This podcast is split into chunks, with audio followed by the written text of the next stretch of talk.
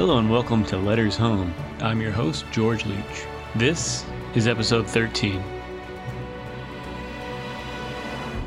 There's quite a bit going on here. Things are starting to pick up. So let's get into it with the letters. April 5th, 1943. While it's not mentioned anywhere, beginning with this letter, Gigi starts writing Corporal Leach in the return address. He must have been promoted from private. Dear Mom, This is about the sixth letter in as many days. It's pretty good, even I'll admit. But if you want me to keep it up, you had better tell your daughter to write. I received the letter Mrs. Poulter wrote for you, and I think it was very nice of her. She's just like a secretary for you, eh, Mom? What's the matter with my brothers? Seems to me as if the devil is leading them around. Tell them to do a favor for me and see if they could go through one week without doing something wrong. Here's some more pictures we took. Give them to Helen for me. She will stick them into the album like a good girl. Here I am in the land of sunshine and warmth. So I go and get myself a Lulu of a cold. I hope all you folks are feeling okay and don't work so hard, Mom. How's Pop feeling? Good, I hope. Well, that's all for now because I'm all out of ink. Your son, George.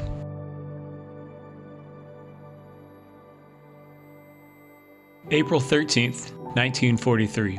Addressed to Mr. John Leach. Personal is written in parentheses to the left of the name and address on the envelope. Dear John, Received your document of literary transcriptions at the hour of noon today. Although it is nine and one hours later, I still see it fit to answer all the letters I receive from home the same day I get them. I just wish that you folks would do the same. Write anything. It'll make no difference to me, just as long as it's from home. Well, Yankee, now that you have gone to confession and cleansed your soul, I hope that you'll be a good guy instead of a mean little kid. Anyway, try to be a good guy. I know it's harder than hell because I had the same trouble. If somebody does something and you get blamed as you usually do, well, don't blow your top. Just let them have their say. You take it kind of quiet, and after a while, they will see what kind of stuff you're made of. They will stop picking on you. I don't want to preach to you like a teacher or somebody, but just as brother to brother, or better still, as man to man. I had the same trouble, John, old man. Just do like I used to. Take it on the chin for a while, do as they say, and don't pretend you know it all. Then, before you know it, you'll be respected like a real guy. How about it, John? Let's make an agreement between ourselves to see if we can take it. Okay by you? Let me know. I wish I could come home for Easter to get that ham. Say, how about giving Frank my picture and tell him that's the closest I could be there by Easter? Nobody here can get a pass or furlough. Tell Mom I sure wish I was home for that invitation, especially since she had halupka and homemade bread. Boy, my mouth is watering for some right now. Well, John, I guess I better close because lights are supposed to be out. So long, and don't forget our agreement. Your pal and brother, George. To the side in some darker ink, he wrote a little bit more. It says, Hey, if possible, how about sending a little package of homemade goodies before we move? That is, if it's not too much trouble to get. April 16th, 1943. Dear Mom, How's my girlfriend feeling this fine bright day? Fine, I hope. And don't work so much, because I want to find you in fresh shape when I get a chance to come home again. I'm sorry, but after thinking the garden situation over, Jim and I decided it would be easier for us if we stayed here and did our fatigue engineering or lay on our backs and rest. Boy, it will sure be tough to miss Easter this year. So if you have some extra paska, or in real Russian, naka, and some cheese and kielbasa, you could maybe send me a little of it. That is, if you can get it this year. You said that you and Kressna Haley went to be witnesses for Father Pisa for his citizen papers. Was he in Detroit? Thanks for telling me who sent the candy to me. I'll write Kressna Haley a letter and thank her for it. Say, what is this you say I should spell calm like like this? K U M.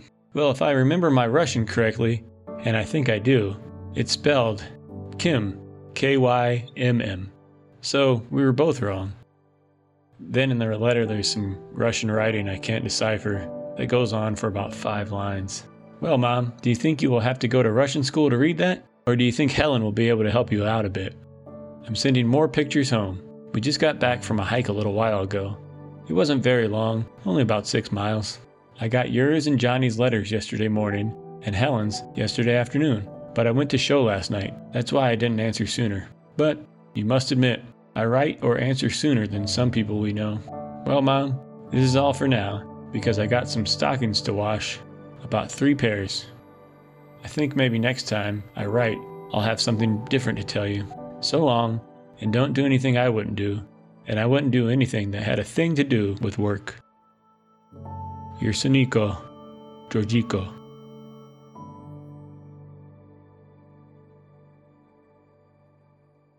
April 17th, 1943. It seems that he must have gotten another promotion because he's now using a different rank in his return address. Dear Mom, Today I received your Russian and English letter, but seeing as I just wrote you a letter yesterday, I haven't anything new to tell you, except that I'm a sergeant now. But I don't think that's anything new, or is it? Yep, Mom, that's me. I found out this morning that I made it, although I thought I would make it. I mean, I knew it was coming, but I didn't say nothing about it until I knew for sure. Helen's little letter arrived also, all four lines of it, but it was good news. Mom, if I tell you anything about our squadron, I mean about moving or something like that, please don't tell nobody about it. Not that you would, it's just a reminder. Well, I have to get dressed now because we have a parade today. I hope it rains though. So long. Say hello to Daddy for me. I'm glad you liked that gift. Your son, George.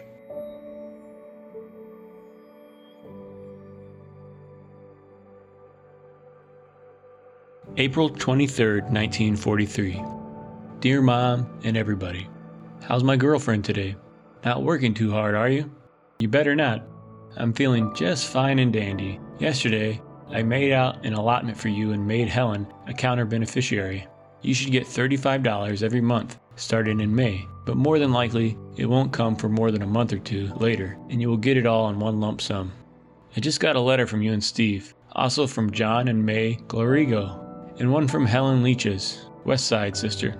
In your letter, you said you sent me a package. Well, I hope it gets here real soon. In fact, it better come within the next two or three days because I think we're going very soon. The next time you write, send it to this address Sergeant George Leach, 455th Bomb Squad, 323rd Bomb Group, APO 3556, care of Postmaster, New York City, New York. Tell anyone else who writes me to do the same.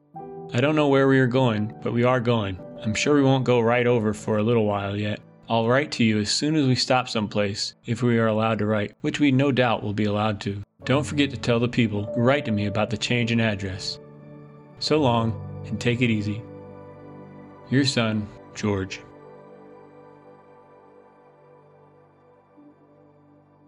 Inside an envelope that stated April 24, 1943, is a Mother's Day card. It's a perfect square, and on the front is a picture of some flowers in a blue vase and an open book with the words For You in the book. To the side it says, To the mother of my friend, and below the book is a banner with pink flowers on either side. The banner says, On Mother's Day. There is handwritten text on the left side of the inside of the card. A bit early, just in case we will be unable to send these cards when the proper time arrives.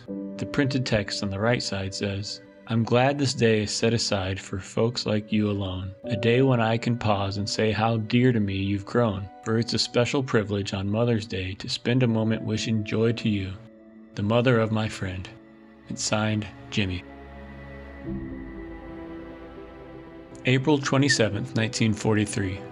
The top of this letterhead says Easter greetings. At the bottom left corner is a picture of a USO flag. Dear Mom and all.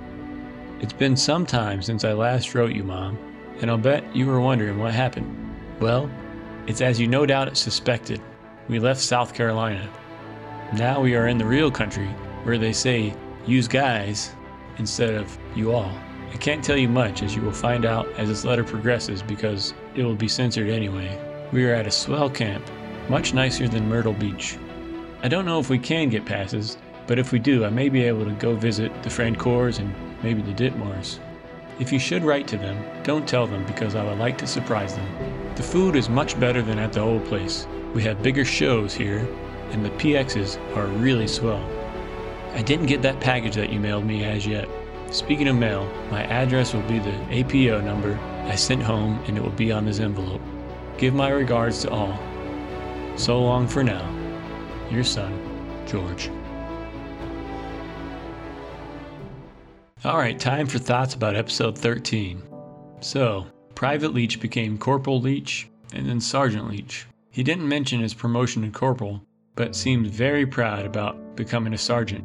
I've heard that some people got promoted quickly during World War II, but two promotions in less than a month still seems pretty impressive to me. He hasn't mentioned the inconsistent pay in a while, so the rank must have helped with that. He seems pretty homesick and desperate, for letters. He pleads with them to write, saying it doesn't even matter what it's about as long as it's from home. It really stresses how much he misses home and kind of helps explain why he'd be willing to endure such long train rides in the previous episode just to be able to see his family for a few days. I really liked the heart to heart letter he had with John. He was quite a bit older than his brother, so I'm sure that made him feel that he had a bit of a responsibility for them. Not being able to watch over them closely must have contributed to the difficulty of being away from home, probably for them and him. Before these letters, I had never heard of Jimmy, but he must have been a really close family friend. I had some nice friends growing up, but I've never known of someone sending a Mother's Day card to a friend's mom. I didn't even know those cards existed. Finally, in the last letter of this episode, Gigi has left South Carolina. I have a couple of photo albums that consist of some of the pictures he mentions in these letters. Since he left Myrtle Beach, it seems an appropriate time to put some of those pictures up on the site and on Instagram. On Instagram, if you need a reminder, it's letters home underscore podcast. As far as I can tell, nothing was actually censored in the letter. There are no black lines through words or any writing with whiteout. Since his return address is just his APO address, there's no evidence of where he's actually at. My guess is he's probably still stateside, at his last stop before heading overseas. Where could he be now? And will we even find out? Where will he end up next? Find out soon on future episodes of Letters Home. This has been Letters Home. Letters Home features music by Scott Buckley. Music by Scott Buckley can be found at www.scottbuckley.com.au. Thanks for listening and tune in next week to Letters Home.